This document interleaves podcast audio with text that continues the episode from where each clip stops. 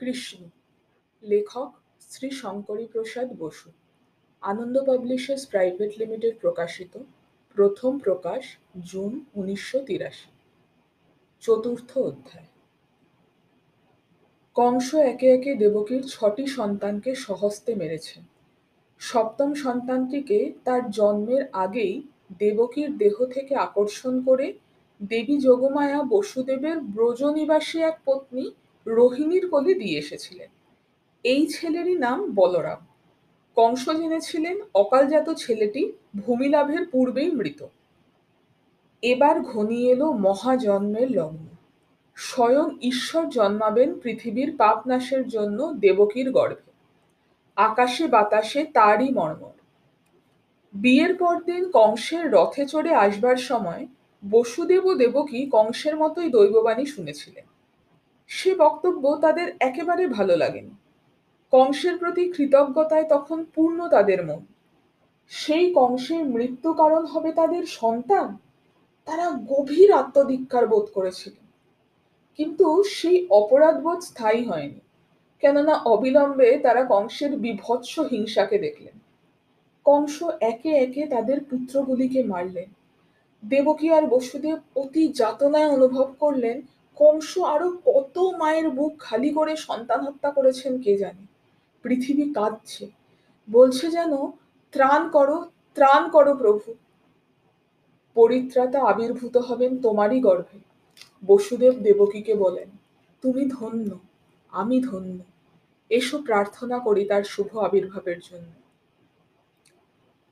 এবার সন্তান সম্ভাবা হওয়ার পর থেকে দেবকীর মধ্যে অপূর্ব পরিবর্তন দেখা গেল। আগেকার বিশীর্ণ নিষ্প্রাণ ভাবার নেই। অদ্ভুত দীপ্তিতে ভাস্বতী তিনি। শরীরে শক্তি ফিরে পেলেন। জ্যোতির্ময়ী মাতৃমূর্তিতে কারাকক্ষ আলো করে তিনি বসে থাকেন। বসুদেব অবাক হয়ে দেখেন। দেবকীর কি যেন হয়, মাঝে মাঝে বিহ্বল হয়ে কাদের দর্শন করেন। তাকে নাকি কারা সব প্রণাম করতে এসেছিল। ধন্য জননী ধন্য জননী বলে তাকে ঘিরে দাঁড়িয়েছিল। তাদের তিনি চেনেন না। ভাবের ঘরে দেবকী তাদের সঙ্গে কথা বলেন তারপর চৈতন্য ফিরলে তার মনে হয়, ওসব মিথ্যা, ওসব মায়া। কিন্তু ভিতরে আনন্দের প্রবাহ বইতেই থাকে। সেদিন ভাদ্র মাসের কৃষ্ণপক্ষের অষ্টমী তিথি। প্রকৃতিতে অপূর্ব পরিবর্তন ঘটেছে। পৃথিবী মঙ্গল গানে পূর্ণ।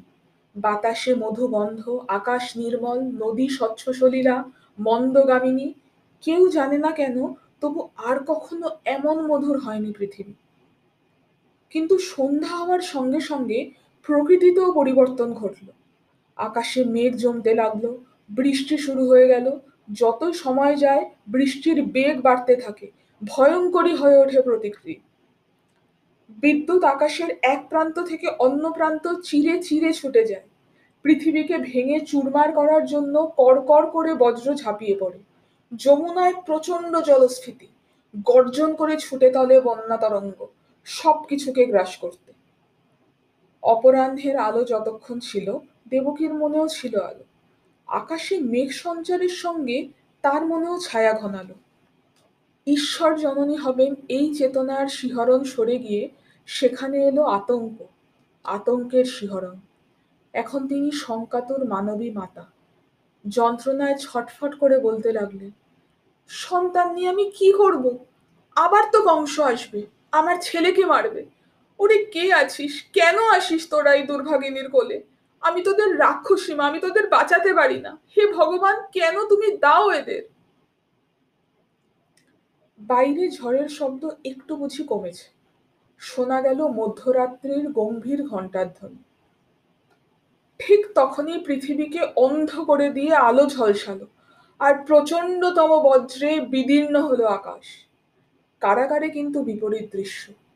অপূর্ব কোমল আলোয় কক্ষ ভরে গেছে। স্বর্গীয় সুগন্ধে ভরপুর চারিদিক, আর অপার্থিব দৃশ্য। শূন্যে আবির্ভূত শঙ্খচক্র গদা পদ্মধারী নারায়ণ, তাকে ঘিরে স্তুতিরত দেবগণ, নারায়ণ নারায়ণ বিস্ফারিত চোখে সেদিকে তাকিয়ে লুটিয়ে প্রণাম করেন দেবকী ও বসুদেব। কি আশ্চর্য! নারায়ণ নেমে আসছেন। দেবকীর কণ্ঠ জড়িয়ে ধরেছেন। তার ভিতরে হারিয়ে গেলেন। চেতনা হারিয়ে দেবকী মাটিতে লুটিয়ে পড়লেন। সদ্বিদ ফিরে পেয়ে দেখেন নীলকান্ত মনির মতন উজ্জ্বল এক শিশু তার কোল জুড়ে শুয়ে আছে। তাকে বুকে জড়িয়ে থরথর করে কাঁপতে থাকেন দেবকী।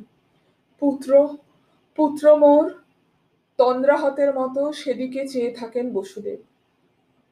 তারপর কি যেন নেমে আসে, দুজনে নিদ্রায় অচেতন হয়ে পড়ে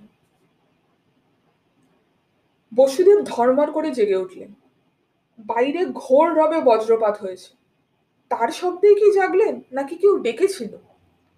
চোখ রোগড়ে ভালো করে তাকিয়ে দেখেন পুত্র কোলে নিশ্চিন্তে ঘুমোচ্ছেন দেবকী। বসুদেব আবার শুতে যাচ্ছেন, চমকে শুনলেন। জাগো জাগো বসুদেব, উঠে পড়ো, নিদ্রার সময় নেই। শিশুটিকে তুলে নাও, চলে যাও গোকুলে নন্দের বাড়িতে। সেখানে নন্দপত্নী যশোদার কন্যা জন্মেছে। তোমার শিশুপুত্রকে সেখানে রেখে তার কন্যাকে এখানে নিয়ে এসো। ওঠো বসুদেব, বিলম্ব করো না।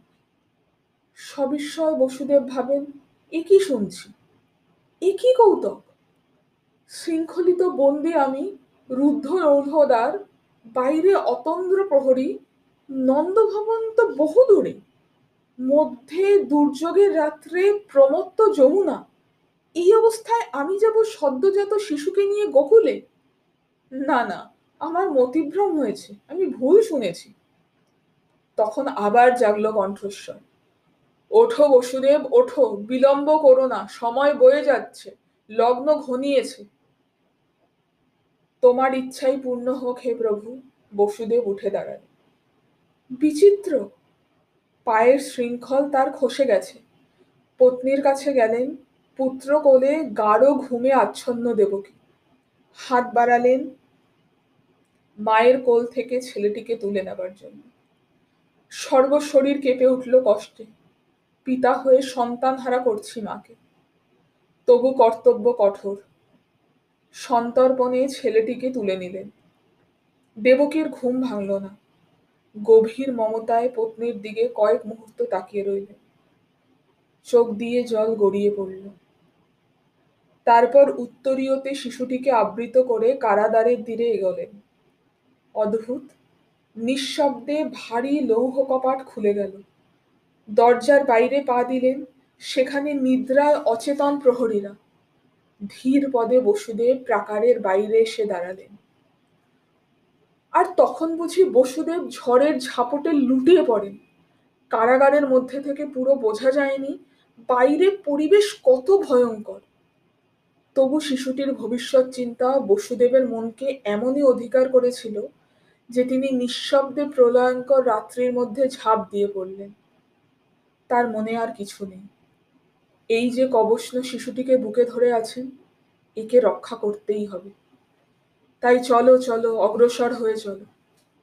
কিন্তু যাবেন কোন পথে? সামনে অন্ধকার, শুধু অন্ধকার। হঠাৎ বিদ্যুকের ঝলকে অন্ধকার এক একবার ছিন্ন হয়ে গাঢ়তর কালিমায় চতুর্দিক ঢেকে দিচ্ছে। এর মধ্যে পথ খুঁজে পাবেন কি করে? তবু যেতে হবে।